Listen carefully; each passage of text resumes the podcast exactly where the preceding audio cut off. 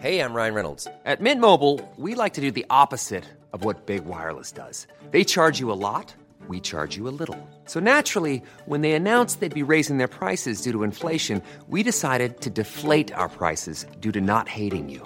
That's right. We're cutting the price of Mint Unlimited from $30 a month to just $15 a month. Give it a try at mintmobile.com/switch. $45 up front for 3 months plus taxes and fees. Promo rate for new customers for limited time. Unlimited more than 40 gigabytes per month slows. Full terms at mintmobile.com. Yeah. And it's a metal dog eat world out there.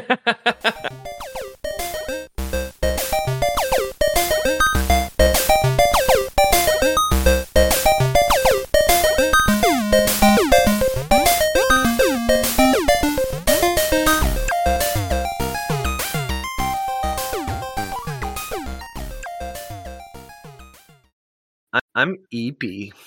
I'm gonna fucking kill you. Hello, welcome back to the internet's EPS, number one EPS history podcast, The Lore Boys. I'm your host, Ethan Palmer, particularly EP today. Yeah. With I'm me James. As always is James. James, don't remove the SL because I am EP over here. No, I'm literally EP. I'm Ethan Palmer. What are you talking about? Oh, yeah, of course. Shit, you're the EPiest of them all. You can probably get EP as an anagram for my name. I'm EPP. I'm only regular EP, though. I have neither a baby nor a World of Warcraft account, so I just, woke up at 9 and did errands on a Sunday.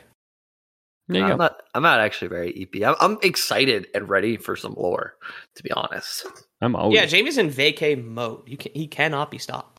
Yeah, just started, baby. James got some serious gaming to get to. We're eating into his vacation time with all this work. Honestly, yeah, I wish you would all just shut up by now so I can move on. Welcome back, everyone. This one we're finally finishing the Dominaria United story. Sorry for the delay. I wanted to look up when we released the part 2, which I think was two months ago, maybe a month and a half ago at least. I don't recall. Has your daughter speak yet at all? What's that? Does your daughter speak yet at all? Can she answer? Can she answer for your crimes against you? Yeah. I was gonna say, has she apologized for the delay? She says a couple good words. The best thing she says cracks me up every time is she says bye bye, but she says it with like such sass. She goes bye bye. Aww. Anytime she sees someone leave, I like how your wife does say that every once in a while though. I've heard her do like as part of a bit where she's telling a story. She does punctuate it with a bye. So, so she's listening, clearly. Yeah. I like how she's very good at knowing dogs and cats, too. Yeah. Point about even on a screen. Yeah. Yeah. Banana. She said cat before she said dada. So, make it that way. Little man's round. Yeah. She speaks now, and she spoke whenever the Dominaria United Part 2 came out, for sure. So she has apologized for the delay. Thank you. Yeah. Officially. It's more work than my daughter, half my daughter, but you guys will hear me, the patrons of the show will hear me come into the podcast, I think like 25 or come into the bonus audio 25 minutes in tomorrow because I was putting my daughter to sleep because she decided to wake up. So we're finishing the story today. So far we have, some plucky planeswalkers, their little mage companions who can't planeswalk. Facing off against the Phyrexian invasion of Dominaria, led by who remembers? Huh? Sheoldred? You got it. Oh, Spider one.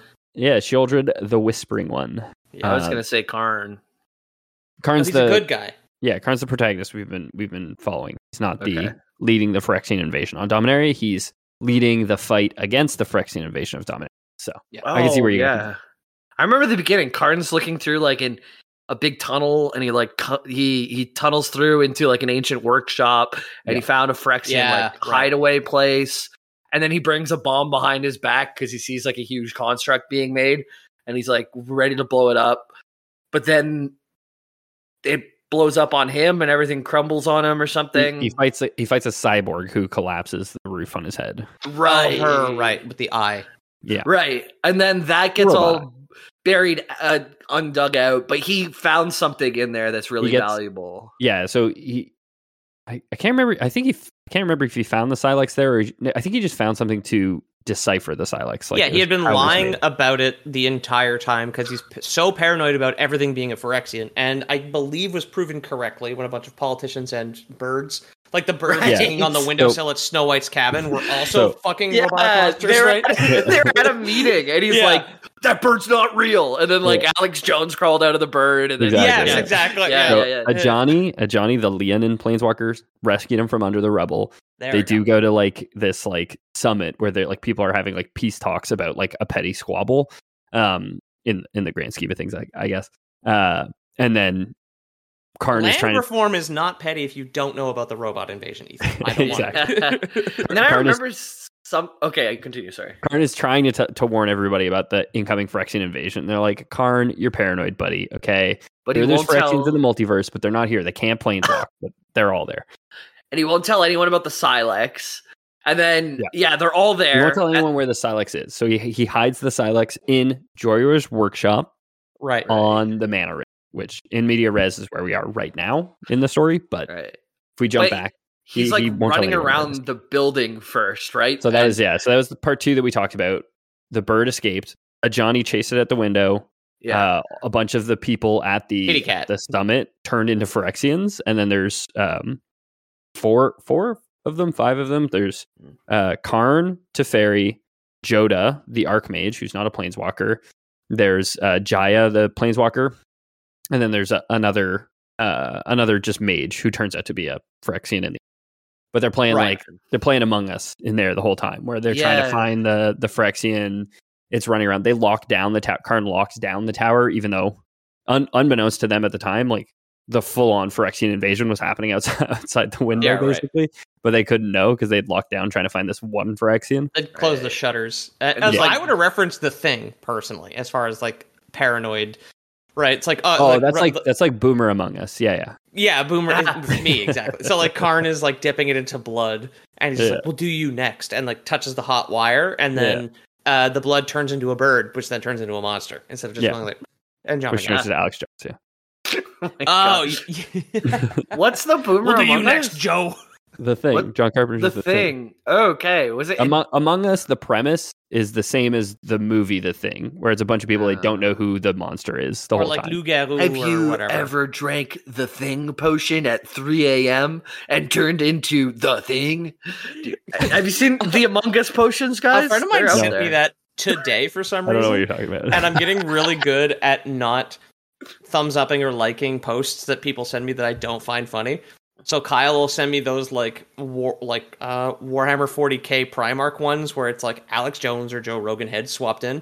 I ain't watching that fucking shit. I've seen it 1,000 times.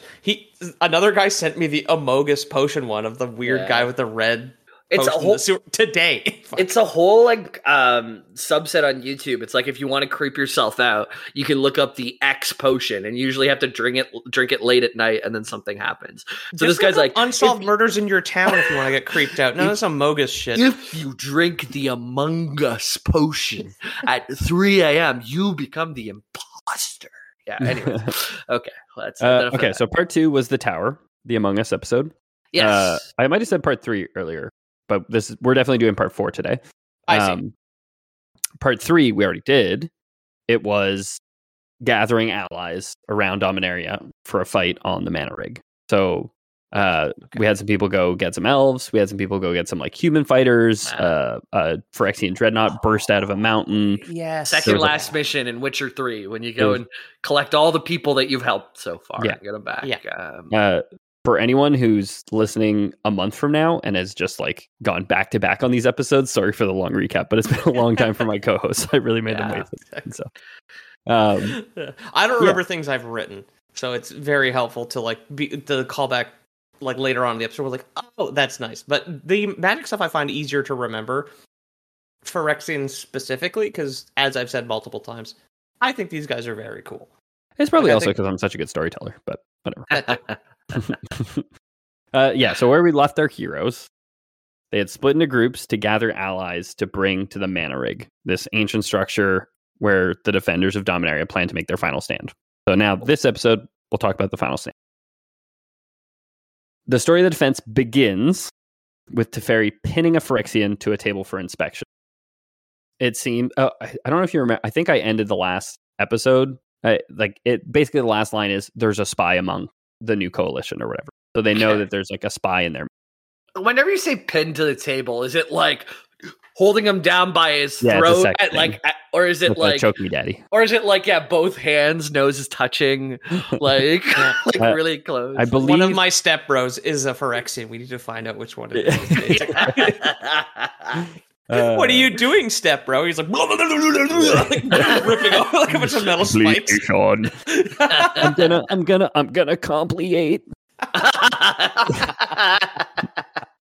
Glistening oil everywhere. Oh no! Yeah. Oh. I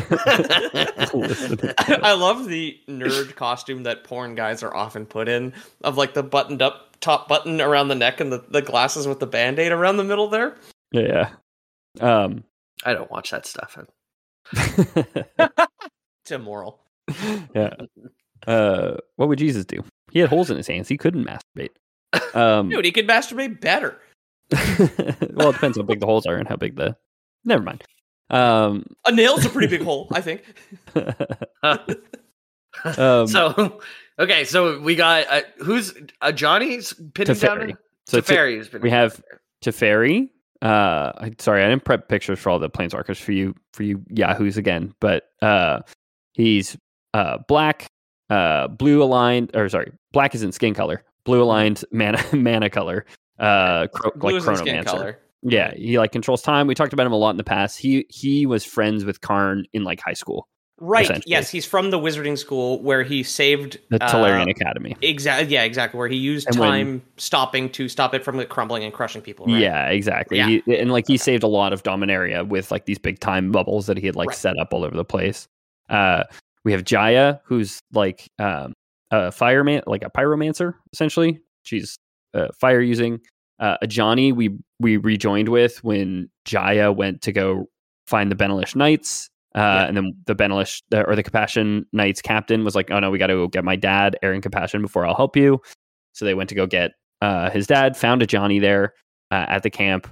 They fought a Phyrexian dreadnought, the Golden Argosy, like a golden ship that can fly through the sky, full of Keldon warriors showed up and like helped them in the fight as well. So these are all like allies that we've gathered at this point. There's Jodah. He's like the Archmage. He's immortal, so he's not a planeswalker. He can't leave Dominaria, but he's lived for thousands of years at this point. And then there was a guy who's dead because he was a Phyrexian all along. Right. And Karn, of course. The Iron Golem. Yeah. So yeah, Teferi, Chronomancer, pins a Phyrexian to the table with a knife. Not much time to interrogate them, however, as a klaxon blared. So I'll start us off with a quote here from Langley Hyde's A Whisper in the Wind. The desert seethed. The Phyrexians beneath the Mana Rig were so numerous they resembled an iridescent pool in the bright Shivan light. Its surface heaved like a sea about to be breached by a whale, rippled, and then broke as an immense monstrosity arose from its depths. This was not another sortie. Teferi roared, "Status of the cannons? Not ready," one woman shouted. The first wave of Phyrexians scaled the Mana Rig's sides. Coalition fighters shoved back their ladders, chopped off grappling hooks, and jabbed spears into the twisted beast. A Phyrexian dreadnought lifted itself from the horde, whale-like in its immensity. Only no whale Karn had ever seen possessed a centipede's legs or mandibles. Yeah. Stones plinked from its glistening black body, and small fibers writhed out from its armor plates as if tasting the air. It lumbered toward the Mana Rig, its mandibles clacking. "Nine hells," Teferi muttered. "Aim for the dreadnought, for its thorax. Hold until you're ready to activate the cannons." Jhoira emerged from the lower deck, two human technologists at her heels. She rushed to the cannons and knelt, checking the final connections. Her assistants seated themselves behind the cannons, wielding them to face the dreadnought. The cannons accumulated power, their snouts wreathed in burning blue energy. Jhoira waved, "Fire." The cannons released a crackling blast that slammed into the Phyrexian's thorax, charring the metal and rocking it back into its own army. Blue energy burned between its armor plates. Jhoira waved again, and the cannons blasted the dreadnought a second time, ripping through its weakened armor. It collapsed onto its own troops, crushing them. "Well," Jhoira said, "those are working." So we haven't seen too much of Jhoira yet.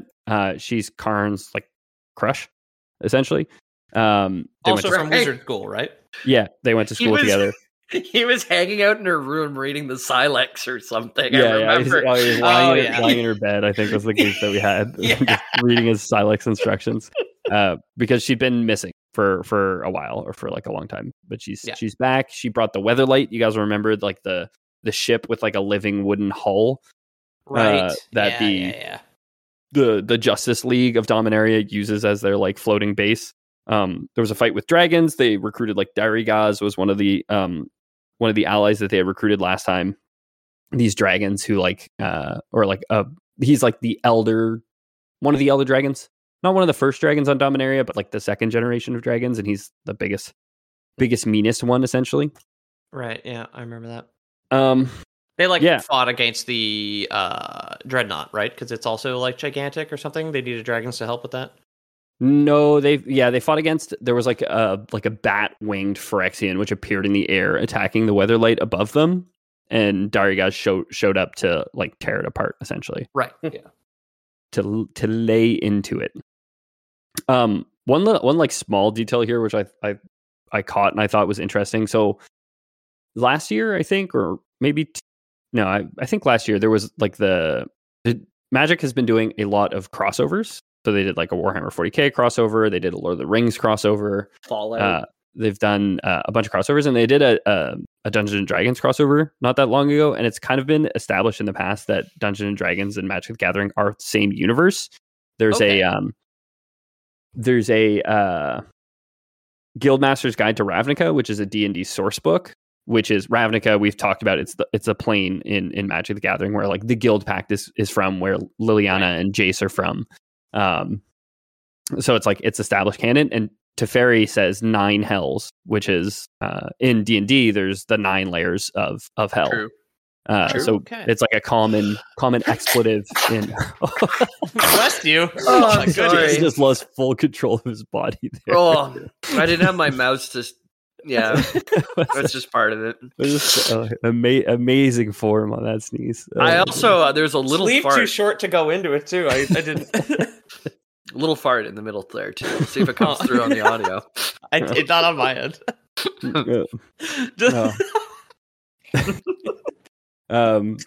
Yeah, I just thought it was a nice nod that Teferi said 9 hells. And 9 hells. I don't know what the implications of there being like 9 hells for like the entire multiverse then. Like, does Dominaria have its own 9 hells? Do all the multiverses go to like the same 9 hells, you know? I don't know.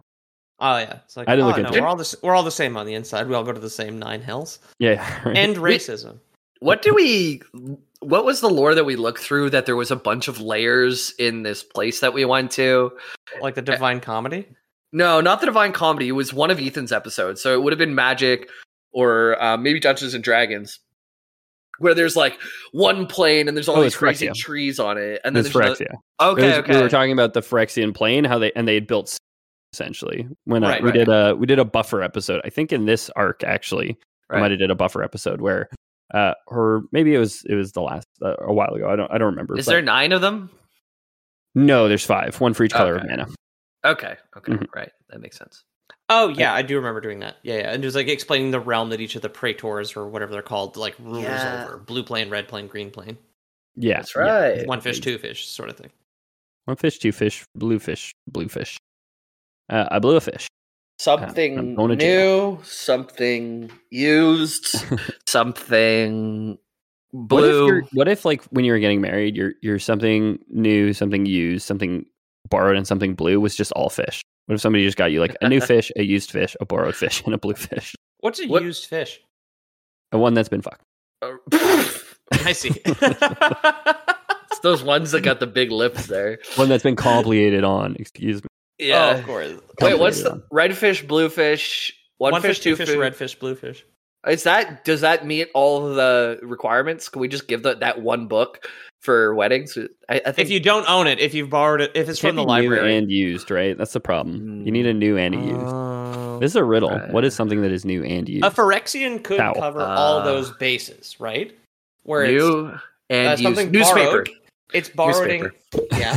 Okay. It's borrowing your body. Blue aligned. The new bits are the metal bits, right? Like if you just invite a Phyrexian to your wedding, you don't have to buy 4 gifts. Yeah. Okay. Good. Yeah, that is new and used actually for sure. Yeah. And yeah, just get like some blue metal in there, get some like cobalt going. If you get a color newspaper, I think we hit all the boil. Like a magazine. One of them is a colored newspapers. One of them colored newspapers they got in the big city. I think newspapers have been in color for 50 years at this point. The Montreal Gazette and the National Post are both in color, which I only know because there is an untouched rack of them at the corner store I buy booze at. There's a free local newspaper that goes around where I live, and then there's like a subscription one, and they've both been in color for 25 years, I think. So, yep. I'm gonna guess the big city ones are also. I'm pretty sure I've had a couple articles where I've done something in there. I think they covered my unicycling once upon a time. I think they covered my school band, or our band, Ethan. Our band, yeah. Yeah. Very cool. The good old days. Oh yeah. So the attack on the Mana Rig is on, it seems. Full-on Phyrexian invasion. Uh-oh. But we've got some assets on our side, right? We've got cannons, clearly. Those guns work real great. Work just like on a normal thing. Yeah. This doesn't even seem like a fantasy to me. I didn't think they were. No one has tried shooting them before. They've just been trying to root them out politically. It's like, oh. yeah. Wait. Yeah. I didn't think it was going to do it. That build up with the big blue surge, I thought for sure it would fall down and then put itself back together, but I'm glad it does work. Yeah, they're not like Tyranids, right? They're not like a mobile flesh mass, but they're they're glistening they're oil, flesh and metal. Yeah. They're they're flesh that's primarily flesh that's been turned into metal by the glistening, right? Ways like a diamond. Yeah, they're both. It's not the last of the Phyrexian dreadnoughts more broadly that we'll see for sure. But yeah, we've got some assets. We've got a bunch of planeswalkers on our side. We've got dragons. We've got the Weatherlight. We've got all sorts of stuff, right? Or do we? So a shadow passes overhead while we're waging our defense, and we see the Weatherlight up above. I'm going to send you guys a picture of it, and it's not looking so hot. Honestly. It's unwell. It looks like it's made of bug parts. Yeah. So it's been complicated. Dang. The Weatherlight. Oh, no. Now it's the weather heavy. Yeah. This was a moment in the story. I think the story's quite good. Of all the Magic stories, I think Langley Hyde's story of Dominaria United has been quite good.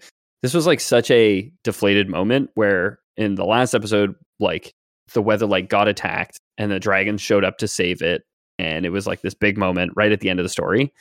And then this one starts and it's all you get is the Weatherlight had been complicated. It's the only it happens between movies, basically. Yeah, exactly. What the fuck? Okay. It's just CGI costume. Could have been fine, but you could have foreshadowed it better, I think, when it first happened. I read it. I was like, wait, did I miss something? And I went back to the last one. I was rereading. I was like, when did this happen? I guess it just happened.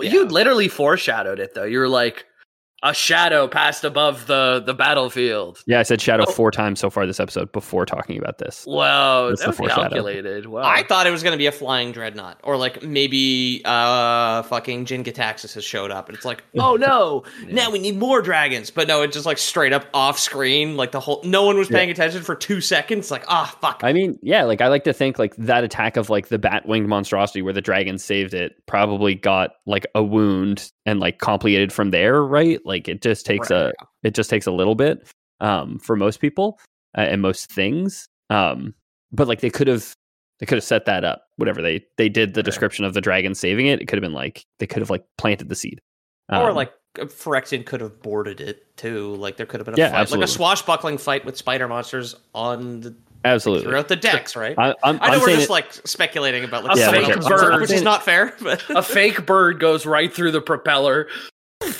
Fake feathers everywhere, little glistening oil. Trying to land it in the Hudson River. It's I think I see a river to put it down in there. It's just a river of glistening oil. The co-pilot is just clearly a Phyrexian.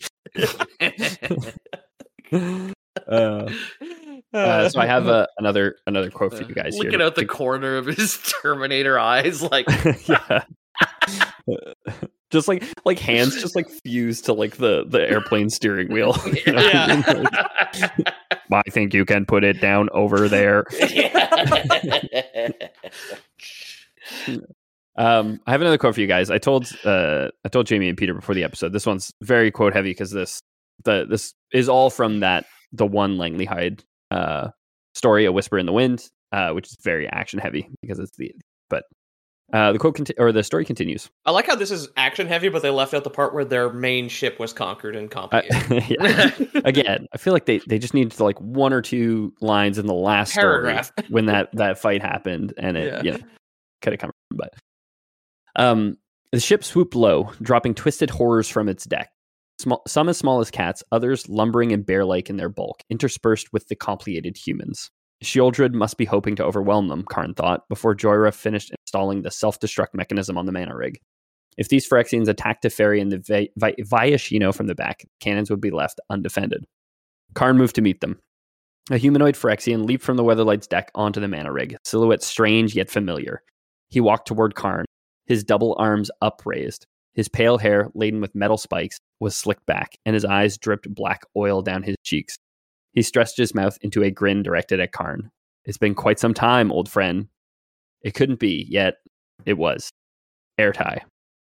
Karn had thought him dead. Whatever techniques the Phyrexians had used to revivify him after all these centuries had left what made him intact. How he set his shoulders, how he narrowed his eyes at Karn, how he flexed his hands. These mannerisms remained the same. High above, dark specks in the blue resolved themselves into dragons, diving for the complicated Weatherlight. The airship pivoted and gained altitude to engage the dragons, narrowly avoiding a gout of flame. Darigaaz threw himself at the Weatherlight's hull, clinging to the airship so that it wallowed in the sky. He used his back claws to rake the Weatherlight's draping intestinal cables like a cat gutting a rabbit. Karn faced Ertai. I thought that was a great passage, talking about like just picturing the dragon going at it like a cat would with its back talons. Yeah, so its underbelly, like making all the wires seem like intestines, is kind of pretty grotesque too, right? So Ertai, we did talk about him. He was the guy who made Aron Capashen, leader of the Capashen Knights, into a Phyrexian, faced off against Jaya and Ajani before the Dreadnought burst out of the ground. His forearms. I posted a picture for you, Pete. Pete's narrowing his eyes. You'll remember as soon as you see him. I'm putting it together. I do remember this guy. Yeah, okay. So, is this why we were talking about Airbud? Is this guy just high until he got good at playing basketball? I don't think so, but that's a great bit. Don't get me wrong. I don't think that's what we're talking about. We were talking about Airbud recently. I forget why, but it was going to be on an art. But it was the Ogrins. It's like there ain't no rules in the book. Like a giant idiot can't play basketball. Right. Yeah. Okay. Because I had to draw that. That one's up here. Yeah. Put that one away. So yeah, small refresher about Ertai because it's important. He had been a prominent figure during the first Phyrexian invasion. So the first time this story kind of happened, the first time the Phyrexians invaded Dominaria. This is the second invasion of Dominaria by the Phyrexians. During the first invasion, we had the local Justice League, featuring the likes of Urza, of Karn, of a couple other people, and also Ertai. He'd been one of the crew of the Weatherlight, had flown it with the others in the plane's defense, but at some point was left for dead. At some point, the Weatherlight had to peel off and he didn't have time to get back on the ship, was left for dead. He was complicated from there. And spent all that time just kind of festering, I guess. A Sarah Kerrigan moment there where she's like, being surrounded by all the Zerglings, she's firing her bullets, and then, fucking Meng. Yeah, that was pretty intense. Bitch. So Ertai doesn't like that Karn specifically left him for dead all those centuries ago. Been kind of holding a grudge, you know? Phyrexian Cyborg. He reveals that he made specific modifications to help himself defeat Karn over this time. He's like, I had a lot of centuries to just sit and think about how I can kill you, right? Big magnets. Pretty close, honestly. Hell yeah. Is it like one of those things that you use to open a geode, like a chain with a hammer kind of thing? I feel like that's how you open up a Karn. But is that how you open a geode? I always just put it in, like, wrapped it in a towel and bashed it with a hammer. I've never opened a geode, but I've seen people open them online. And it shows, Jamie. Yeah. You can use like one of those rock saws, but there's like people get a chain really tight and then just bang it. And then it looks like, not like a chain, like chain link. It looks like a chain that would almost be on a bike. But anyways, I'll send you some geode cracking videos. We'll swap geode cracking videos after this. Don't worry. Yeah, absolutely. I don't know if I've definitely seen one. I saw a guy do it with a hammer once. But okay. I've only seen one. How many geode cracking videos do you guys watch? None. I did it myself. I didn't need the Indian guy with the notepad file to teach me how to do it. I just found it out, right? I watched one yesterday of a guy who just kept going back to this this Chinese store that had these rocks, and they're basically surprise geodes. Like, you get to take it home and crack it open. Maybe you get something, maybe you don't. Ticket? Yeah. Oh yeah. Yeah. And he went back and he kept buying them, and none of them had cool geodes. So. I did one last year and was really disappointed.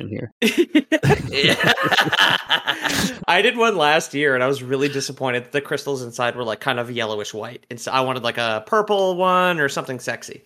Or a fossil. Imagine you got a fossil in there. An ammonite, dude. Yeah, I have an ammonite already. So what? Oh, I want purple. Excuse me. Jesus Christ, there's an ammonite over here. Yeah. All right. Yeah, okay. Brag, dude. This guy's got the golden ratio sitting right in his house. Yeah, exactly. Right there, keeps my energy balanced. So Karn closes on Ertai. He's like, "Yeah, sure, buddy.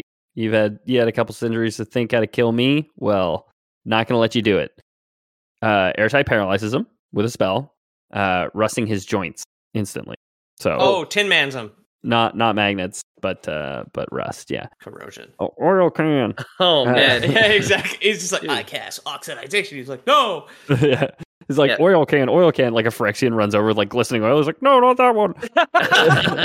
Karn obviously doesn't play League of Legends because a rolling golem gathers no rust. Yeah, right? Yeah. Yeah, you got to keep rolling. What? Rolling? What? Yeah. Just Blitzcrank listening to fucking he does. Biscuit. He rides or dies. Joe Dirt. Come on, big pulls, get him. Yeah. Ertai paralyzes Karn, then lifts him up into the air with his forearm. I have more quote for you guys. Ertai lifted his doubled arms, drawing Karn into the air as if Karn weighed no more than a piece of dandelion fluff. That grist tightened, squeezing. If Karn had been a being with lungs, he would have passed out.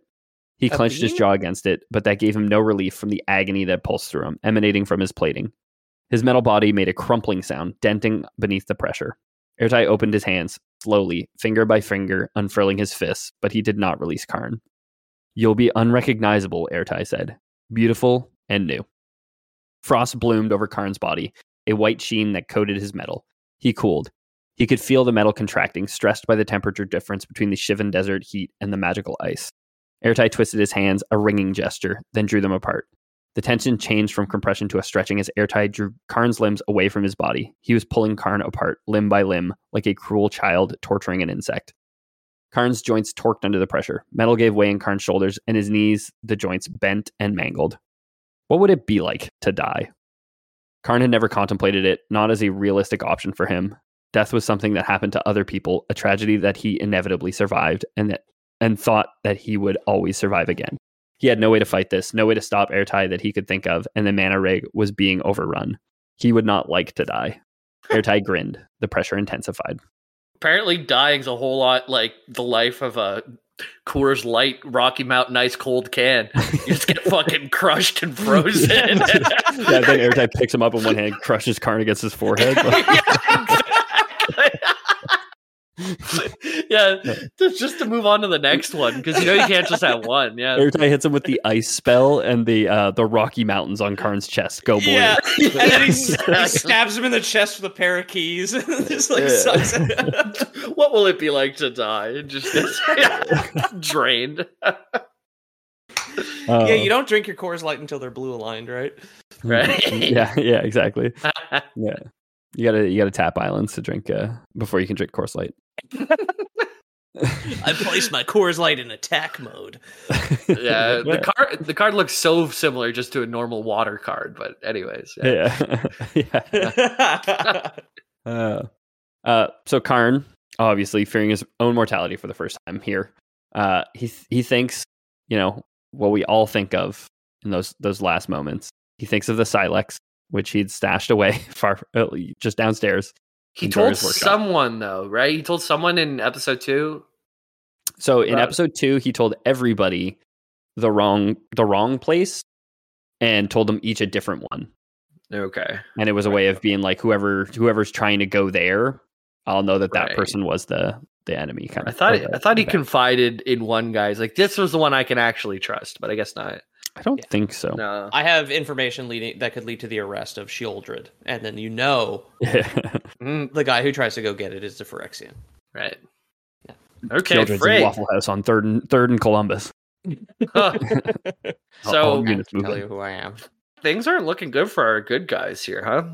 No, not looking very good so far. So he thinks of the Silex, obviously. If you'll recall, is very afraid of the Silex falling into the possession of the Phyrexians. He's afraid of himself falling into the possession of the Phyrexians. And he's afraid of the Mana Rig falling into the possession of the Phyrexians. Kind of the logic behind staging the defense here was like, hey, all those pieces are in one place, so we can just have a concentrated defense again. Right. Now he's got death to worry about, so there's a fourth thing. Yeah, also, right? And he's like, he's been working on decoding the Silex to be able to take it to Phyrexia and blow up the plane of Phyrexia, essentially. Right. Yeah. He knows he must protect it. Even if he should die, he knows he has to do everything he can to protect it from falling into the Phyrexian's hands. So Karn, laying kind of like rusted and crumpled on the ground, reaches through the Blind Eternities, manages to cast a spell across the distance to the workshop in the Mana Rig to wrap the Silex in carbon fiber, or carbon filaments it's described as, which I thought was a weird touch. He snaps. Is that not metal, so they can't copy it? Like, I actually, that's a good point. You might be right. Yeah. I didn't even think of that. I was like, why carbon? But that he casts a spell through the Blind Eternities, wraps it in a plastic bag. They're like, no. Oh, it doesn't break down. You can't complicate it. Right. I should say, casting spells through the Blind Eternities is super not easy to do. So it takes a toll on his magical juice, his mana, I guess you could say. Okay. Even over a short distance like this, it's just like, yeah. You said a little bit earlier, just for like the title game, I really liked rusted and crumpled. That was nice. Okay. He's like, he's on the ground, rusted and crumpled. I'll put it down for the losers. Like an old can of Coors Light. Feeling like a can of Coors Light. Yeah. Put that on a t-shirt. We probably can't. Yeah. No, we can't. Well, yeah. People, Coors Light, mostly water. Yeah, bubbly. Mm-hmm. You know, a jellyfish and a Coors Light are 90% water. Yeah, they share 90% of DNA. Yeah, human beings actually share 76% of our DNA with a Coors Light. That's why I piss on anyone who drinks Coors Light. Yeah.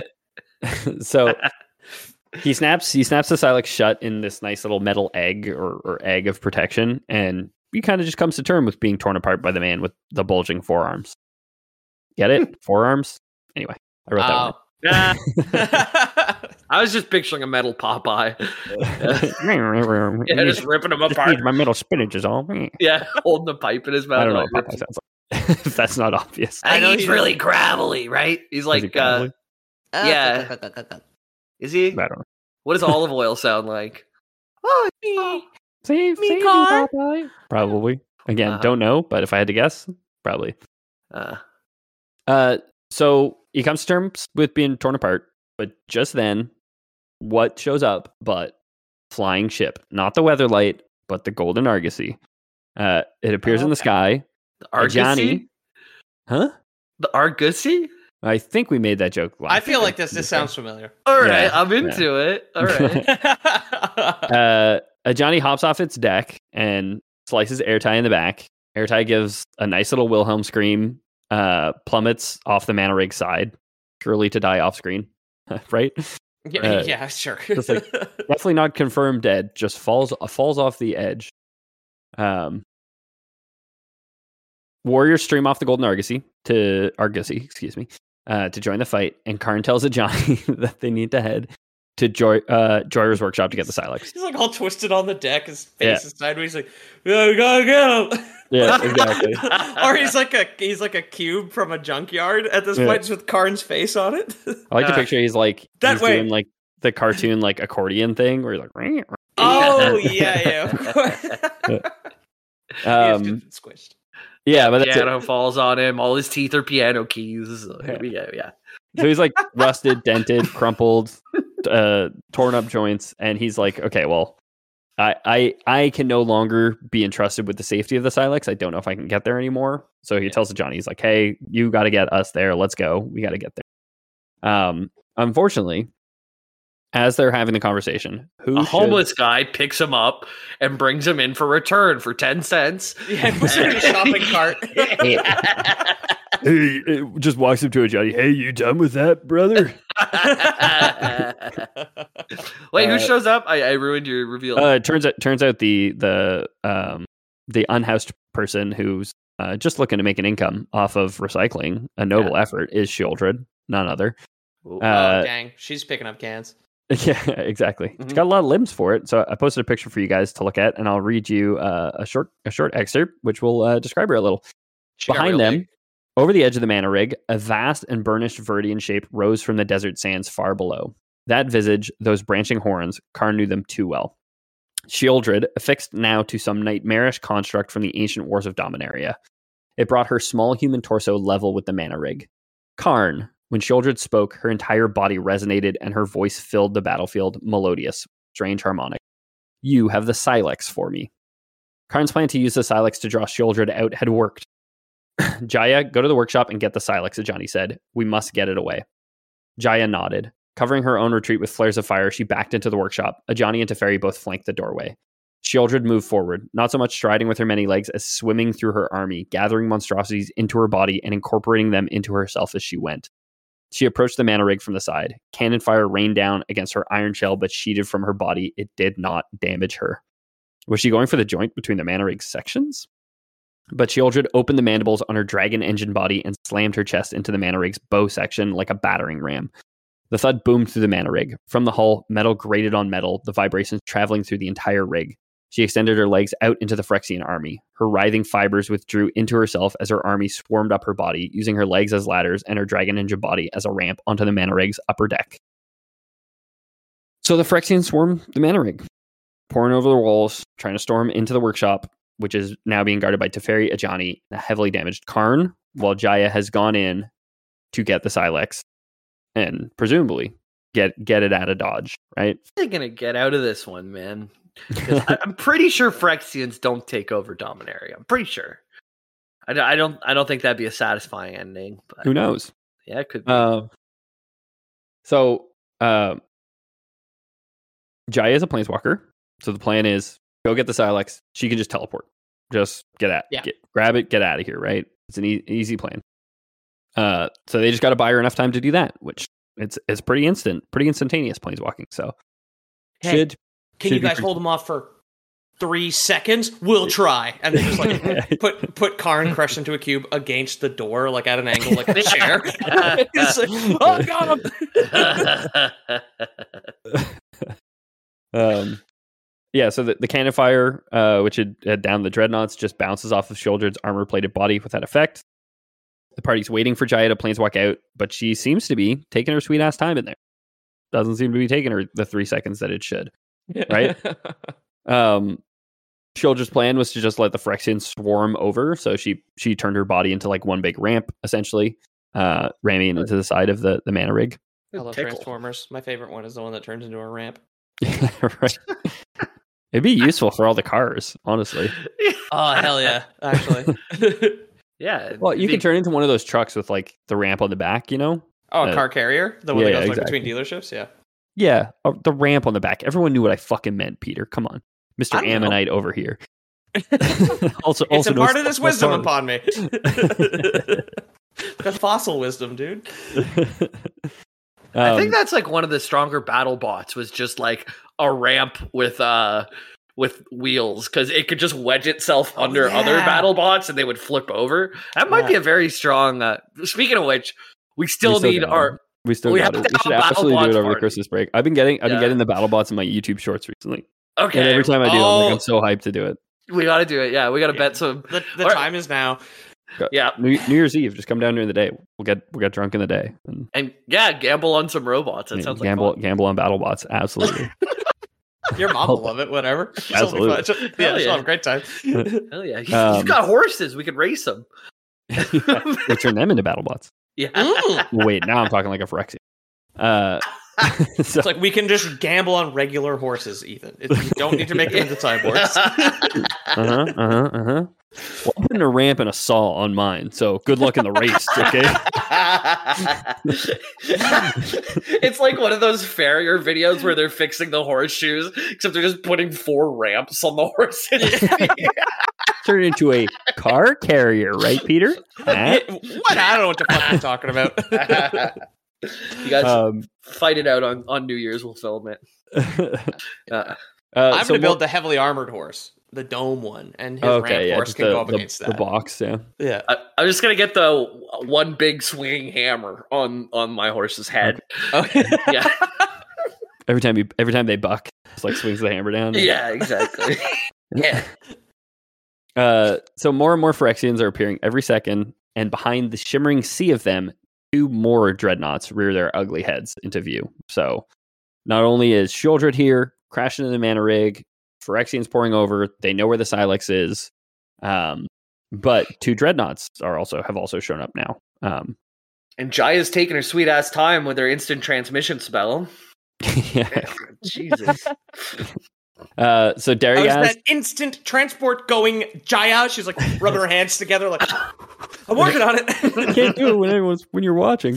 So Darigaaz and his flight of dragons dive onto one of the dreadnoughts and begin tearing it apart plate by plate. Though the complicated Weatherlight pursues them over the horizon, we see the Magnigoth, those ancient sentient trees of Yamivaya, hove into view and begin tearing Phyrexians in half, even as something happens beneath Karn's feet.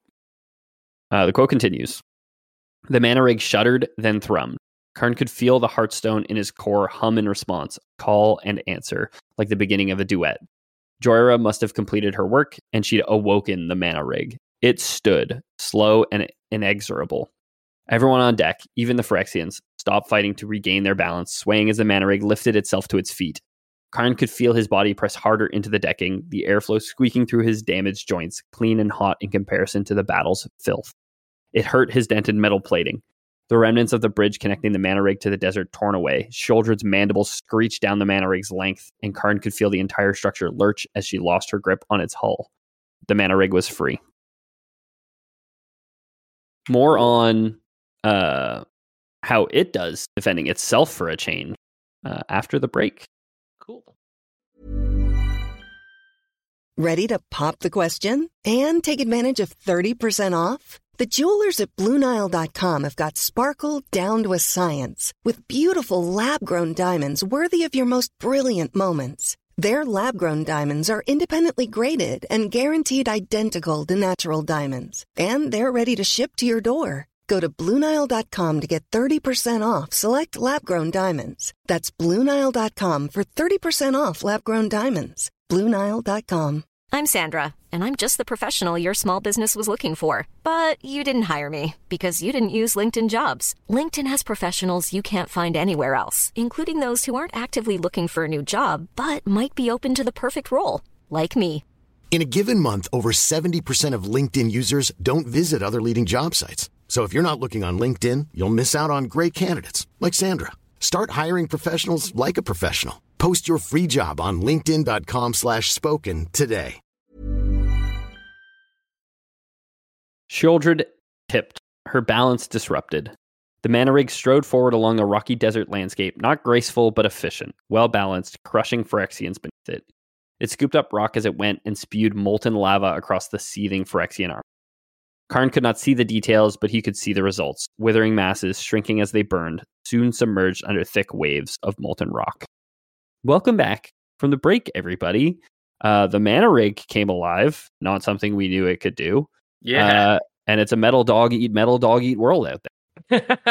I thought it was Mana Rig like an oil rig, like you just harvest mana out of the ground. And then, yeah, I mean, so it was always super nebulous, not really clear what it was. There wasn't a ton of lore on it. It did like, this is where like the original Weatherlight was created. It's from the ancient Thran. So like that ancient hyper advanced or very like magically advanced society, which is no longer exists.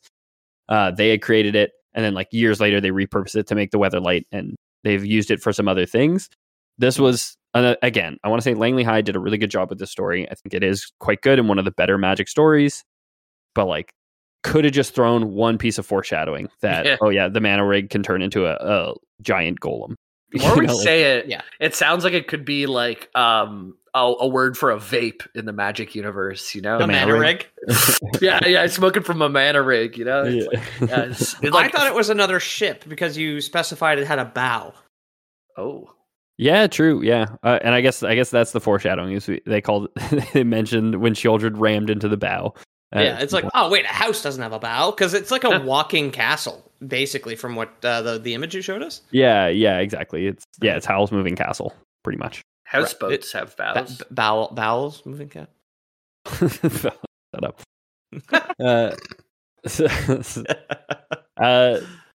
So things were looking dire. But it seems like with this, the fight against the Phyrexians had turned. They dislodged Sheoldred, so they're able to like kind of stem the tide of Phyrexians pouring up the sides, and kind of just deal with the ones that are on deck. I've always fantasized about getting out of traffic this way, where my car's tires would extend on like dock ock legs and gallop out. Yeah, I've thought about it a million times. I've always, like, because he just gets up and, like, walks through them, right? For me, the few times I've been in traffic recently, and it's a thing that I thought of as a kid, too. Like, Doc Ock. A true Transformer fan. Like Doc Ock extendo legs, where the tires of my car would flatten, like, hubcap down, and I would just be able to walk through traffic, like, on big, like, spindly leg, like the Dolly elephants, basically, right? It's like Pete looking at his dashboard with like wide eyes, being like, "Oh boy, I wish Bumblebee would show up and get me to work on time." Every time he drives me your house, it's terrifying. He's trying to go over smaller cars. It's pretty scary. I'm Mana Rig. I'm picturing now like all the good guys are going to be like the Power Rangers whenever they combine their big mecha all together. Cool. So it's going to be like Karn and Jaya and like Ajani, and they're all in the control room. And like anytime they get hit, sparks go flying everywhere and they like fly backwards. Power Rangers when, Jamie? You seem to love that shit. You just lit up. Yeah, man. Well, Power Rangers eventually. People have been asking for it. So the fight is going well. We've got our car walking over traffic. No problem. Nice. The Magnigoths had shown up kind of on the horizon at the back of the Phyrexian ranks and were tearing into them. The Yavimayan elves, they have those like flying mounts, essentially. They show up like on the Mana Rig as well to help with the fight there. So we get reinforcements. Jodah shows up with them. But despite all that, Karn, as a planeswalker, pretty attuned to the Blind Eternities, could tell that Jaya had not planeswalked away with the Mana, with the Silex, right? Okay, still. So something's up. Right. Oh fuck! Is she a Phyrexian? Because there's still one. Apprehensive, he turns to the workshop when Jaya emerged from Joyra's workshop, stepping out into the space. No, Jhoira. Joyra's workshop. So Jaya stepped out from Joyra's workshop. Jhoira is here, and she was here. She did enable the cannons earlier. So you're about, gosh, how far into the episode are we? 40 minutes late on that one, but Jaya Jhoira, appreciate it. Close enough. Okay. Sorry. I thought this was the crush and she was going to be a Phyrexian, and it was going to be that much more heartbreaking to Karn, who hates Phyrexians and loves women. Jaya, elderly pyromancer planeswalker. Okay. Yeah. Yes. Emerged from Joyra's workshop, stepping out into the space between Teferi and Ajani. In her arms, she held the titanium lump that Karn had generated around the Silex.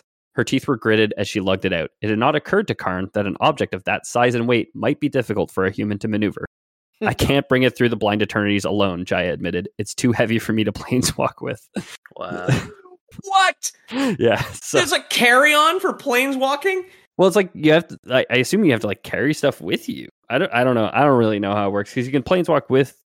I don't know if you can planeswalk. Like you can't bring somebody who can't planeswalk off the plane. So like. Right. I guess you have to like be able to carry stuff. I don't know. And not that I was assuming like you like end up nude on the other side of a planeswalk, right? Like where you leave your clothes behind in the plane that they were. It's like, the opposite. If you'll remember, the Phyrexians, they only keep their clothes and they lose all the flesh. Yeah. Right? Because they're not planeswalkers. Right. This is, again, I'm not too critical. That is such a stupid fucking rule for magic teleportation. No, don't worry. He foreshadowed it. The first line in the book was, things that are heavy don't planeswalk easy. Anyways. Yeah.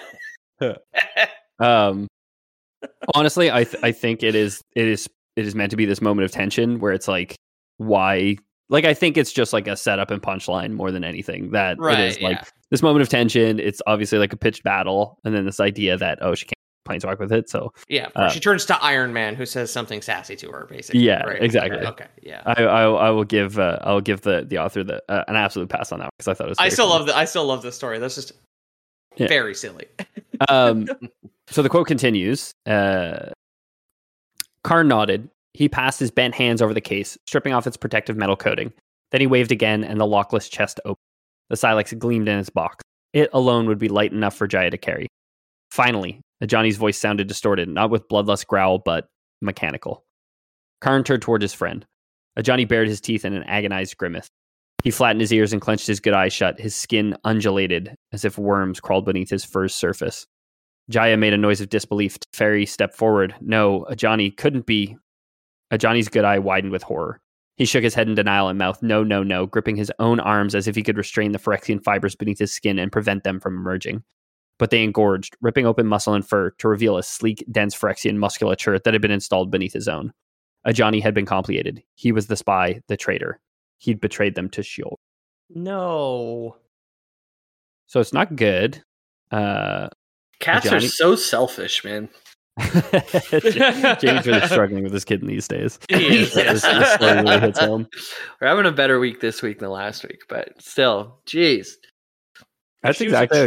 If she was a traitorous machine, you'd believe it at this point, right? Yeah, totally would. Her bed and whatnot. Well, she's locked in the kitchen because last week she was jumping all over and aggravating the dog and aggravating me. So she's in the kitchen. She's gonna get bit by a Phyrexian rat, and yeah. Okay.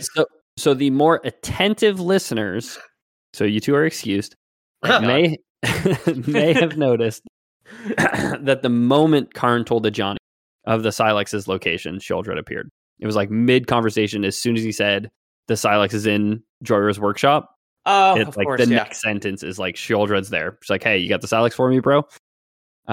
Right. She's like listening through his ears, basically, because he doesn't know he's a machine yet. Yeah, exactly. The sleeper cells, and this is new with the new Phyrexian invasions. The Phyrexians are able to do this, is create these like completely like unknowing stooges, essentially. Yeah, the bug's been planted on him. It's like the tin can's been like tucked into his belt and just like leads off the Mana Rig. Yeah. Hey, you wearing a wire? Just a can taped to his chest. He doesn't show symptoms, but he's got to call his partners and stuff. Yeah. So Ajani, you'll also recall, had disappeared from the story for a while, right? When the Phyrexians attacked the power originally... Yeah. Ajani had chased one across rooftops while Karn was like, "Oh, I can't because the balconies will break under my weight." So he couldn't go after Ajani right before Karn put the building into lockdown, right? So that's why Ajani wasn't in the tower with them. He had fled across the rooftops to chase down a Phyrexian. While they were rooting around inside the tower, trying to find that lone Phyrexian and playing John Carpenter's The Thing, Karn had scryed on Ajani, but he had trouble focusing on him.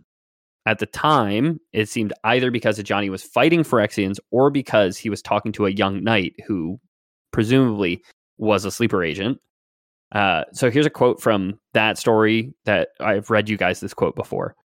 A haze filled the amulet's crystalline surface. Karn frowned. Ajani, where was he? The scryer stuttered, then resolved. Ajani seemed to be fighting. Karn could not make out the shadowed forms that Ajani exchanged blows with, but he suspected them to be Phyrexian, which explained the scryer's difficulty focusing on them. The image clarified, and Karn saw Ajani speaking with a young Capashen knight, a woman with a brash set to her shoulders. Right, so, like, even back then, he was already complicated because Ajani was trying to scry on him, thought he couldn't scry on him because he was near Phyrexians, but it's because he was a Phyrexian at the time. Right. Now, as far as a actual lore question goes, not big, a bit. Big robots don't scry.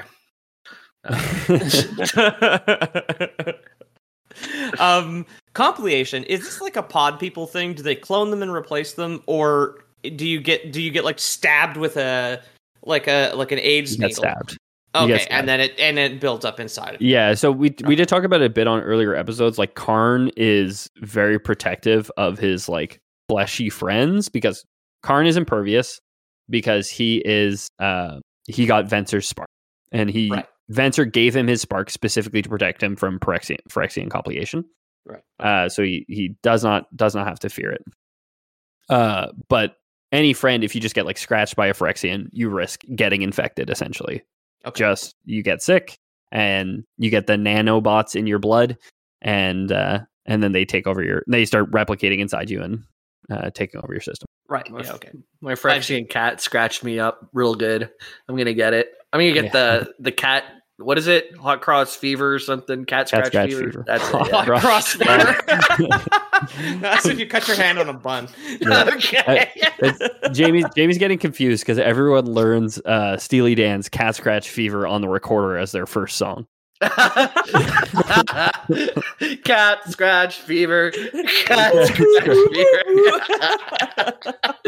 Yeah, I got tagged by my cat's teeth in the fat part of my hand a couple days ago. It still hurts. Oh, and Pete's got a whole belly on his hand right there. Yeah, the chubby bit here. Oh, it's Ted Nugent, Steely Dan. Excuse me. I had to look it up. Oh. So yeah, now here's Ajani. After all this time, all Manchurian candidated up, ready to take the Silex from the weakened defenders. The quote continues. Jaya clutched the Silex protectively to her chest. Still stunned, she took one step back, retreating toward the workshop. Fire flared around her, encircling her. This motion seemed to trigger Ajani. He swept up his axe and drove it into her body. Jaya's back arched, and her mouth gaped in pain. She fell. Teferi raised his hands, his magic slowing Ajani's attack. Karn rushed the Leonin, placing himself in front of Jaya, hoping that anyone could place a healing spell on her prone body. Ajani swung the axe into Karn's torso. Karn expected the blade to skid from his metal body, but it cut into him deeply, like he was no more than meat. Pain radiated up from the wound. Karn gripped the axe's handle and tried to wrestle it free, but the blade had embedded into him. Ajani effortlessly passed him by, Teferi too drained to slow him any longer. Sheoldred calculated your strength well, the mechanical voice emanating from Ajani's throat sounded nothing like his usual growl. The Silex and Karn, two of the artifacts the Whispering One wished to obtain on Dominaria. You'd have to kill me, Jaya gasped, before I'd let you. Yes, Ajani said, simply, hoisting her into the air with one hand. You are dying. Jaya coughed, maybe, but not alone. Fire poured outward from Jaya's body, a white and scarlet conflagration. Ajani snarled and leaned back, his fur burning away to reveal blackened wires and cables below the skin, the air filling with the reek of charred oil. With a thrust of his ruined hand, he hurled Jaya over the edge of the Mana Rig. Jaya had her own little grenade behind the back trick, just like Karn did at the beginning. God, watch a pyromancer, man. Yeah. There was a little nod in this story too, like earlier on, where she like casts a lightning spell and everyone's like looking at her like all surprised. I don't know if it was a deliberate nod to Avatar: The Last Airbender, where like very powerful firebenders can like lightning bend essentially. They can create lightning if you can firebend strongly enough. Okay, cool. I thought it was a funny little. Maybe there are like little sprinkles, like seasonings of other things, like the forest attack and the flying ship with the dragons are like Silmarillion stuff from Tolkien too. Yeah, so it's a very good use of existing, or at least references to like other cool shit used, I think, in a cool and creative way. The Magnigoths are like so clearly the end from Lord of the Rings, like that seems like very deliberate, not just in that like they're like tree people, but I think like. The timing of them showing up to the battle, like they're described as like picking up Phyrexians and like tearing them apart, like in the movies you'd seen the Ents do to orcs and everything. Like that seems very deliberate for sure. Her so Johnny, last words, like you are indeed dying. She's like not alone. Does read, at least with just limited context being given here, of just like. Oh, I know. I'm taking this whole place, but just like killing everyone around her. Like, yeah. Well, trying to kill Ajani doesn't work. No. But she does get a hit off on him. But Ajani kills Jaya.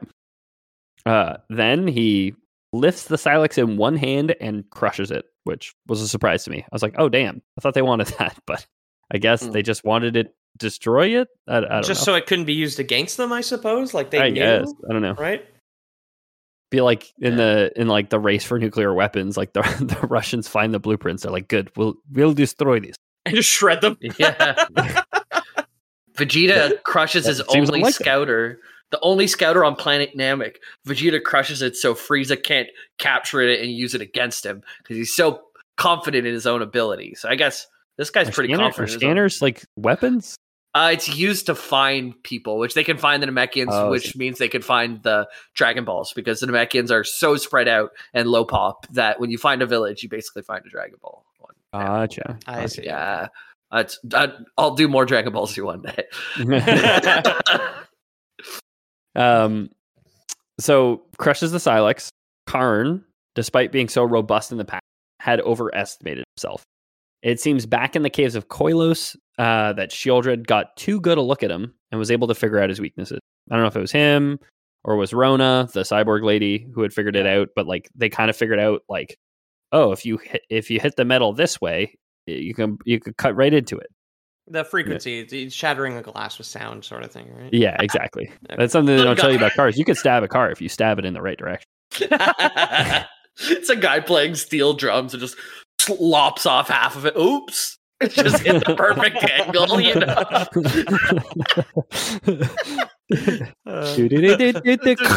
Oh, no. Oh, no.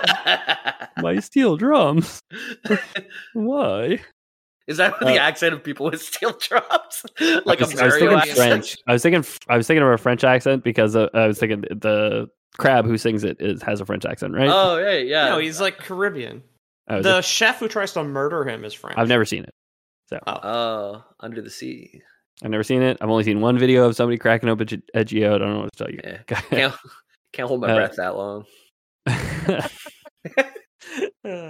So Karn, once more faced with his newfound mortality, got a big old double axe still lodged in him. Just watched Jaya get thrown off the edge. Watched the Silex, the one weapon he thought, you know, he could ultimately use against the Phyrexians to actually stop them.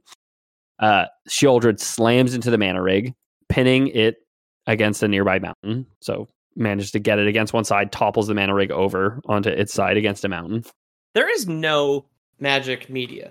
Like, and this is driving me fucking insane right now because, like, the idea of a centipede with a cyborg woman on the end of it crashing into a mobile castle and pinning it against a mountain is so fucking cool, right? And there is nothing out there. It is just an inch and a half wide picture on a card. Well, there's stories. I'm reading you the stories right now. But... I know, but like in motion, dude. I don't know. Yeah. It's all up to you, Pete. What can I say? Your title cards are bridging the gap for a lot of the listeners at home, I'm sure. Yeah, yeah. I'm doing my best. Doing my damnedest. Tides of Phyrexians who'd been waiting for that moment stream off the mountain onto the decks. So pins it to the side of the mountain. There's Phyrexians waiting on the mountain to jump down onto the Mana Rig. Once more, the tide of battle swings back into the Phyrexians' favor. So I have the quote continues, or the story continues.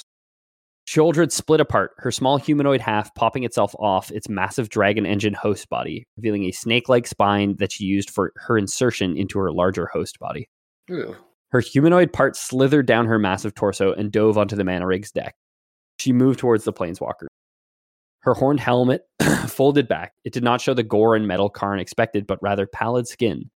Sheoldred revealed a fine nose, full lips, and large, dark, sorrowful eyes like a doe's. Fuck, she's hot. No. Yeah, phew, she's fuckable. I was worried for a sec. We're just going to have some metal bitch, some cold metal bitch. But no, she's got some good full lips, beautiful eyes. All right, tell me about her waist. Come on. It's metal bones, I think. Yeah. No doubt she had harvested her face from some poor woman long dead. So necrophiliac much, I guess? I mean, we all wear masks. Okay, fair. She pressed one small, pale hand to Karn's chest. I have the Mana Rig. I have you. Dominaria is vulnerable to invasion. All the wonders of my people will become your wonders. All our beauty will become your beauty. There is only one truth. The next step in evolution will be complicated. All around the battlefield, Phyrexians murmured. There is only one truth. The murmur rose from the ranks, softer than a wind from distorted map, and far more eerie. It did not happen like I planned it, Karn. Thanks to your efforts. She clutched a chain around Karn's neck that held his scrying device, locator, and the gadget he'd used to communicate with the Weatherlight. no, this is better. I do have a plan, Karn. A plan for you and for Dominaria, for all the planes. I guess you're going to be disappointed. Joyra's words boomed, amplified by the rig's structure, because you won't get what you want today. A long pause, as if Jhoira had to force herself to do what she knew was right, but Karn believed in her. Then, an ominous ticking emanated from the Mana Rig's central structure. Jhoira had triggered the Mana Rig's self-destruct mechanism. The Golden Argosy broke away, racing into the sands. Jodah, Jhoira shouted. Portal everyone out of here now. Jodah wrenched himself to his feet. Around the Mana Rig's deck, portals whirled into existence, swallowing up nearby troops. The gaping soldiers who weren't sucked in got shoved through by friends quicker to understand what was about to happen. Jodah pulled up a portal and threw Danitha, Rada, and Maria into it, shifting them to a safe location away from the blast radius. He even ensured that Maria's precious Kavu would not be left behind, enveloping it in a whirling portal. Lastly, Jodah looked at Karn. His eyes bright with regret, he stepped back through his final portal. The decks grew eerily quiet. Sheoldred, with her stolen face unmoved, Ajani controlled, his arm a skeletal and charred ruin where Jaya had burned him. Karn waited. The Mana Rig explodes. Across the landscape, the survivors gather to mourn their defeat. They'd lost the Mana Rig, they'd lost the Silex, they'd lost Johnny, Jaya, and Karn. They licked their wounds and burned Phyrexian corpses, but the fight was far from over. The Mana Rig had blown up, so the invasion had stopped for now. But as Sheoldred had said, Dominaria was vulnerable to invasion. The Phyrexians had been driven back by the explosion of the Mana Rig, but the plane was more vulnerable now than ever before. The various factions dispersed, returned to their homes to recover as much as they could while they waited for the apocalypse to come knocking.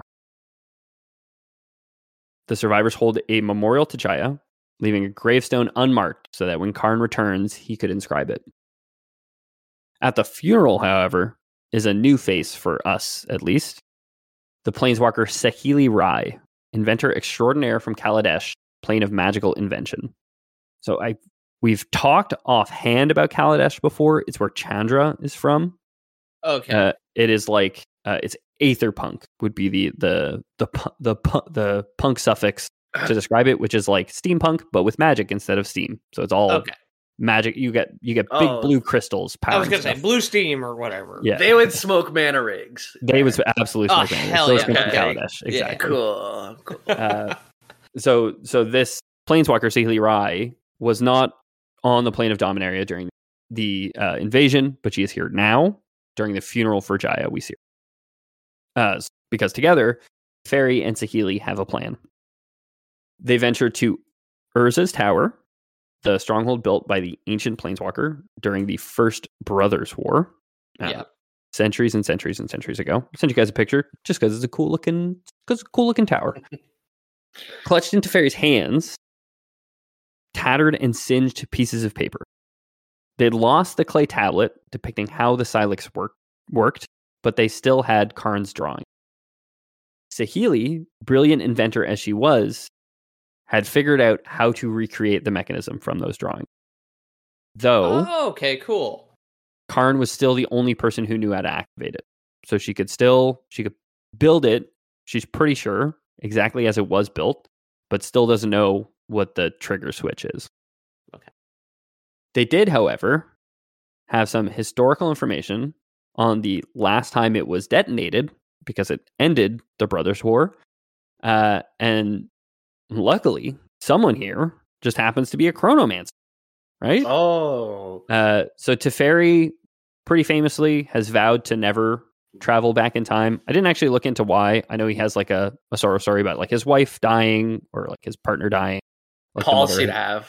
Good policy to have. People are going to do a lot of things. If you start doing one thing, going back, then exactly. Where do you stop? So he's I don't want to go back and kill Hitler and fuck things up for the future.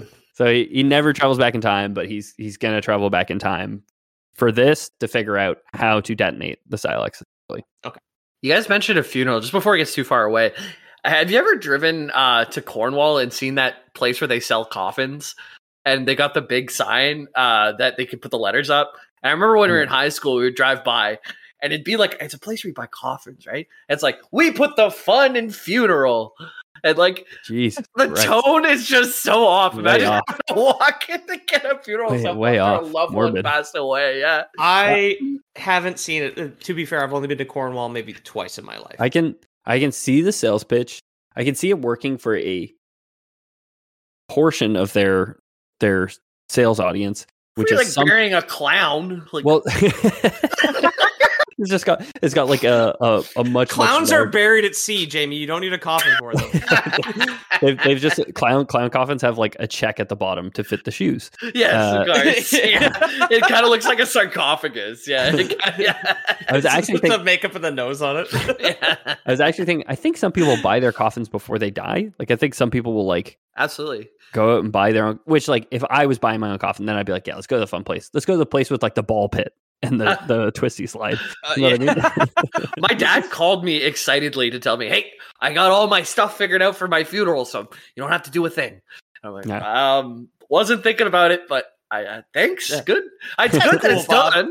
I had to do everything for my mom's, and it was not a fun thing. But at the same time, to call me excited about it is also a little weird. Yeah. He puts the fun in funeral, I bet. Yeah. I remember like my ex's mother's death certificate. It took from August to February to show up. So it's like not having to deal with that is probably nice. Man. Yeah, it's a really long time. Yeah. Quebec, dude. They won't even let you die here. Right? They send it to you in French first. Yeah, exactly. Probably. Yeah. Fuckers. Yeah, my wife's name was wrong or is wrong on her birth certificate because she had a birth certificate, which at the time it was your municipality which printed your birth certificate. So she has her municipality's birth certificate. And then in like 2001, they switched to provincial birth certificates. So it's like a standardized birth certificate. She's like 10 already. What the fuck? Yeah. Well, like what? Like it's worse than that when like her grandfather had to get his birth certificate from like the 1930s, like standardized to the provincial one. Your parents did this for you, Pete, because you were born in Quebec. I don't even know how old he is. They cut him open, count the rings. Jesus. So it was funny. He was younger than he said he was, than his birth certificate said he was, because he forged his birth certificate to join the army, to join the Second World War. Wow. A year before he could, or 2 years before he could. Okay. And they tried to deny him his new one, because they tried to accuse him of stealing 2 years of social security, basically. Oh, fuck you. Because he claimed his social security benefits 2 years early. Because that's when his birth certificate allowed him to. But he also just like didn't really know when he was born, because that was like a time when he didn't really track that stuff. Yeah, like I don't know when my grandfather's birthday was, because he was born in like a shack outside of Athens. And when somebody got to Athens in the 30s to let someone know a baby had been born, it was like, okay, when? Like 2 or 3 days ago. It was like we had a span of a week in January. Yeah. And his grandfather is really strong. He started picking up the corner of the house to get his ball and stuff. Mm-hmm. And he was given a young Pegasus as a child. Yeah. And that's all I know about Athens, I think, is that Hercules was there once. Was there once? Sorry, not to change the subject. No, it's all good. I actually, we're just about at the end here. I just have a quote to take us home. So to finish this off, the planar bridge's red light faded. Karn gathered from the chitters echoing throughout the darkness that he stood in a vast cavern. He could sense mineral deposits, the weight of quartz stalactites overhead, and he could smell cold, damp stone. He felt ill, wrong, as if the turbulent passage through the blind eternities had coated his metal surface in an unclean film. He knelt, his crumpled body still aching from the battle on the Mana Rig's deck. He hoped the others, Jodah, Jhoira, Teferi, had fared better than he, and Jaya. No, better not to think of that. Not until he could mourn. White light flared, overwhelming his senses. The chittering noises stopped. Elish Norn stood before him, glowing as though she housed a star. Her attenuated limbs had an insectile delicacy, and her long face had an anthropod's beauty. Her smile was narrow and self-satisfied, even as she scraped a servile bow in his direction. Welcome, father. Elish Norn's voice was a throaty, pleasing contralto. Welcome home. Karn looked around for Ajani and Sheoldred. He had seen the planar bridge engulf the Praetor, as well as his complicated friend, but he saw no sign of them from here. It must have deposited them elsewhere. Only he and Elish Norn stood upon this plateau, heaped with drifts of white porcelain sand. Below the plateau, insectoid Phyrexians seethed in a glistening white gold mass. Norn grabbed his chin, wrenched his attention back toward her. "You have been away for far too long," she hissed. "We have missed you. You deserve to share in the glory of what is to come." Karn tried to rise, but found he could not move his legs. He tried to summon his spark to transport himself somewhere, anywhere, but he was too broken, too tired. Norn's claws dug into the metal of his cheeks, turning his head. His neck complained at even that motion, the joints grinding together, and then he saw it. A small, stunted sapling growing from the porcelain sand. Its gnarled, delicate branches reminded him of the small trees he saw above the timberline in the mountain. Its pale limbs glistened with an iridescent sheen. Beads of oil hung from its twigs like buds. Even now, in this hell, surrounded by monsters, he couldn't help but feel a tenderness for that tree, a living thing, fighting against all odds to survive. What is it? Norn leered down at him, her rows upon rows of teeth spreading in a mocking rictus. "It is the beginning of great things, Father. It is the beginning of everything." And that's how it ends. That's how the story of the Dominarian invasion ends. So you're right, Jamie. Not very happy, huh? The Phyrexians don't invade Dominaria, but... It's not like the good guys got out that great. Could you say the one part where there was two words before talking about her voice in a something contralto? Yeah, she also sounded hot too. Throaty, pleasing contralto. Throaty, pleasing contralto. That's a good one. And contra alto. I'm trying to break that down. Alto would be one of the highest registers, just below soprano, I think. Or no, wait, no, it was the highest. So is contra like opposite of alto? Is that like a bassy voice? What's a contralto? It is the like Barry White lowest singing female voice, specifically. Of course. Yes. Okay, it's so you're getting like a throaty, woman. Deep female voice. Okay. Mm-hmm. Okay. I didn't know that. Learn something new every day. Throaty, but also rows upon rows of razor sharp teeth. You know. Okay. Yeah. Yeah, and Karn's not doing so good. He's getting so this thing that's growing, this is like this is a Phyrexian tree? So I've read way too much Magic story at this point. I couldn't be bothered to look it up. So we've talked about Elish Norn in the past. And we talked about new Phyrexia. And we talked about when we talked about the five spheres of Phyrexia. Elish Norn, Grand Cenobite, is the leader of the Phyrexia. There's five Praetors, one for each color. The white aligned one is the strongest of them and the leader of them, and the one spearheading this whole invasion, the one who sent Sheoldred and Jin-Gitaxias and Vorinclex to other planets. Yeah. Urabrask, you guys will remember, the red aligned one is kind of like, fuck off with your invasion. I do my own. Right. Yeah. I feel like when we told the story of the five spheres, there was a story of like a tree growing in her domain, her perfectly white aligned mechanical beauty.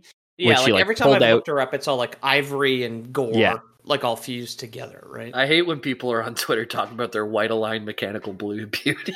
That's awful. I feel like, and the listeners will remember this better than you two. But I feel like I did tell the story, like there was a tree growing out of the roots and she went to go pluck it, and then like an arm came out and there was like all flesh beneath, and it like ruined the beauty of her place, of her like palace, right? Yes. Yeah. Yeah. Okay. Yeah. So I think it's like a nice little parallel that there is like a tree there, and this is beautiful foreshadowing that like, hey, from that dream, something has come and she has an idea. Now she's okay with the tree being there because she was very insistent on like uprooting it the last time we saw it. Perfect merger of like Phyrexian and flesh, right? Like this. We're seeing like, the same imagery twice, right? Like the last time we saw it, it was like an aberration and it had to be plucked. And now this time we see it through the eyes of somebody else who sees it as this beautiful thing. Like Sheoldred probably considered it at the time. Like when we heard the story last time, if Karn had been there, Karn probably would have been like, oh yeah, it's great that there's a tree growing in her garden, right? But now she seems to be like, this is the beginning of great things. So she has a little something up her sleeve, my guys. Right. Thanks for listening, everybody. I don't know when we'll get to Invasion of the Multiverse and like, you know, the rest of the Phyrexian arc. Honestly, I still do love the Phyrexians. I'm going to do Gundam at some point in the near future. There's a couple other things that I actually want to revisit, so I don't know when we're going to continue this story, but speaking of continue, I think we will be off next week for the holidays too. So if you're expecting us the week of the 25th and the 1st, we're going to just take a little time off, be with our families, see each other, hang out. But we'll be back in the new year. It'll be the 27th of December. Regular episode is the assumption. Yeah. Yep. Well, I think this is the only time we've planned to take a week off all year. So we're adults now, finally. Yeah. I think more than a year, but well. We love you guys. Thanks so much for listening. Really means the world to us that you guys are here every week and you guys get excited about the stuff that we talk about. Mm-hmm. We do have 1 million more episodes that we want to do, and we want to talk about all the things that you want to hear. And the best place you can let us know about that stuff is probably our Discord, discord.gg/LoreBoys, LoreBoys. That's where all the stuff happens. That's where we're chatting. That's where we're hanging out.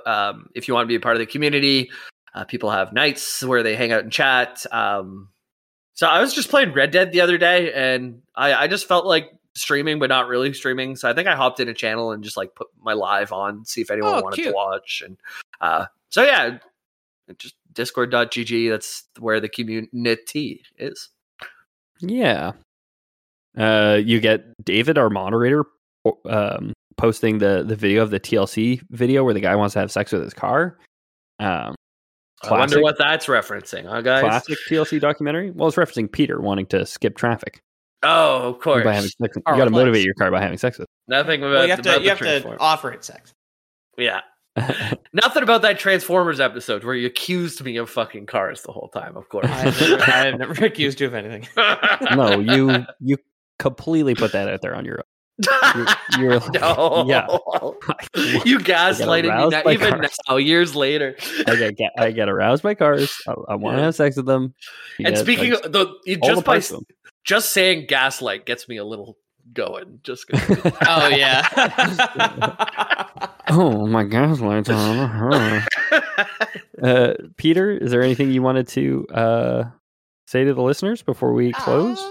At Lore Boys Podcast on Instagram. Come say hi. Thank you for all the follows. A lot recently, which was surprising. Kind of slowed down for a bit after we cleared 1,000, which was cool. I didn't do last week because we recorded late, and then I kind of got wrapped up in pre-holiday bullshit. But there's always things there to look at. Regardless, and yeah, again, thanks for all the follows, all the support out there. Excuse me.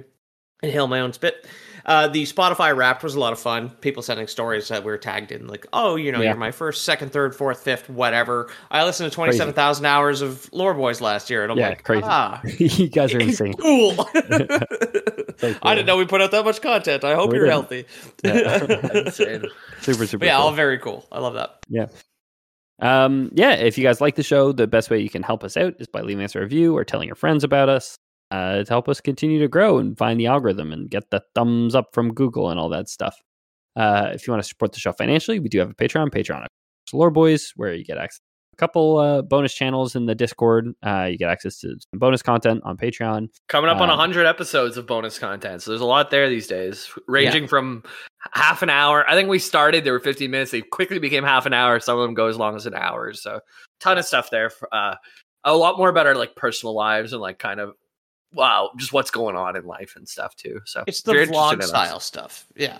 Just more open conversations. My own cat scared the fuck out of me, and my camera just there. Holy Jesus! Yep. And for anyone who doesn't trust Patreon, of course, we do have Lore Boys Prime, where we're always looking for new people to join the rank and file of our army of monsters. So we're looking for people with skills, probably tradespeople primarily, and sexy lips. In the lore folk army. Sexy lips is a must. I'm looking for somebody who could put a ramp on a saw on a horse. So get in touch if that's you. Also looking for someone to install like saw blades in my horse arena, like some pyrotechnics out the side, maybe some hammers. Yeah. And I also stock arms on my 2016 Mazda 3 so I can walk through traffic. Yeah. Also, if anyone's ordering parts to make glue, we're going to have a lot soon. Yeah. Yeah. So to recap, we want pouty lips. We want a full-throated contralto voice who's also able to surgically graft a working saw blade onto a horse and install some pyrotechnics in my horse arena. Right. And I also want my Oris to have Botox big lips, too. Yeah, exactly. Yeah. Well, we could probably recycle the glue back into their lips. Oh, all right. Well, they take the glue from one part of the horse's body and reinsert it into a different part of its body. We cut the hooves off and put little wheels at the bottom of their feet. Yeah. Oh, yeah. Like squeaky shopping cart wheels. They completely operate on glue hydraulics on the inside, right? That's squeaky shopping cart wheels on a horse trying to go through like a sand arena, you know? And I want a walking car. That's the most important one. Yep, absolutely. Yeah, most important to you. Fair enough. I think that would constitute Lore Boys. He wants his battle bot horse. Goodbye.